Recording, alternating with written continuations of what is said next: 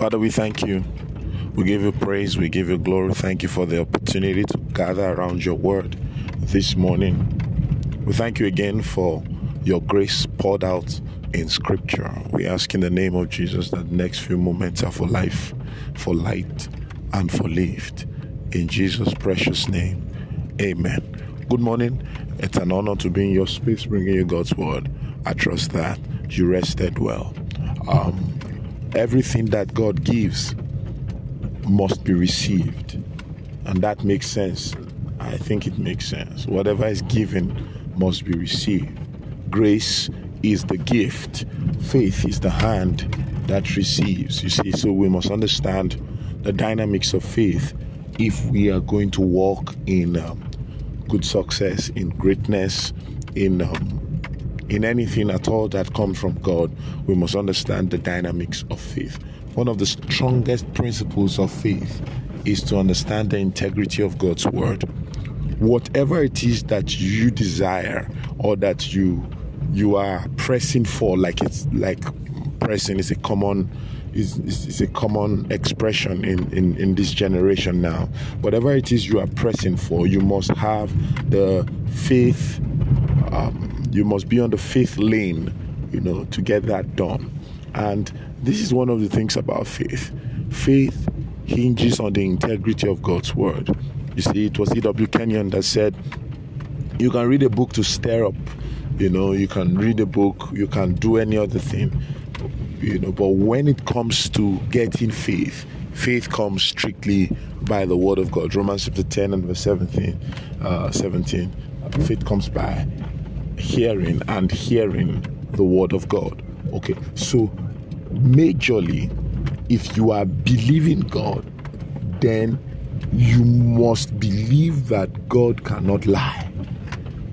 You must believe that God cannot lie. And, and I know we're talking about divine direction, we're talking about divine guidance, you know, as a principle and a necessary prerequisite for success and all of that. But you must get the fact that if you want to be guided, you must approach God by faith. What is the assurance that God will guide me? What is the assurance? Well, His word says, I will instruct you. Psalm 32 and verse 8. I will instruct you. I will instruct you. He says, I will. He didn't even say, You will be instructed.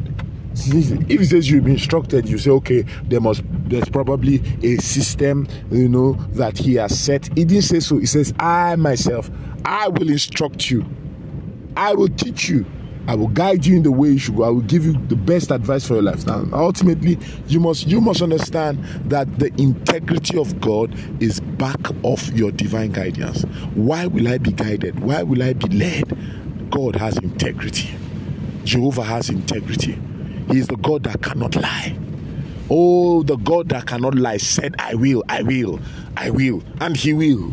If He said He will, He will. If He said He will, He will. God will keep His word to you. I will guide you. Yesterday, we we showed that it's His nature to guide. He leads. It's His job description. First, He is faithful to His job. Secondly, He cannot lie. He cannot lie. I will be guided because my God has integrity. He is faithful and he has integrity. God has integrity. God has integrity. The integrity of God's word is the guarantee that everything that I believe God for will come to pass. Oh, so if you are approaching divine guidance, all right, you know, I you see, of course, part of the principles of divine guidance is to ask, ask the Lord to lead you. I mean, it doesn't get simpler than that. You just ask the Lord to lead you. Now, oh, if I ask, how am I sure I'm going to be guided? Well, he said, I will lead you. I will. He said so. He, he has he has put himself on the line. Said he will do it. If he said he will do it, then he will surely he will surely do it. So ultimately, you've got to be confident in God's word. You've got to be confident in God's word.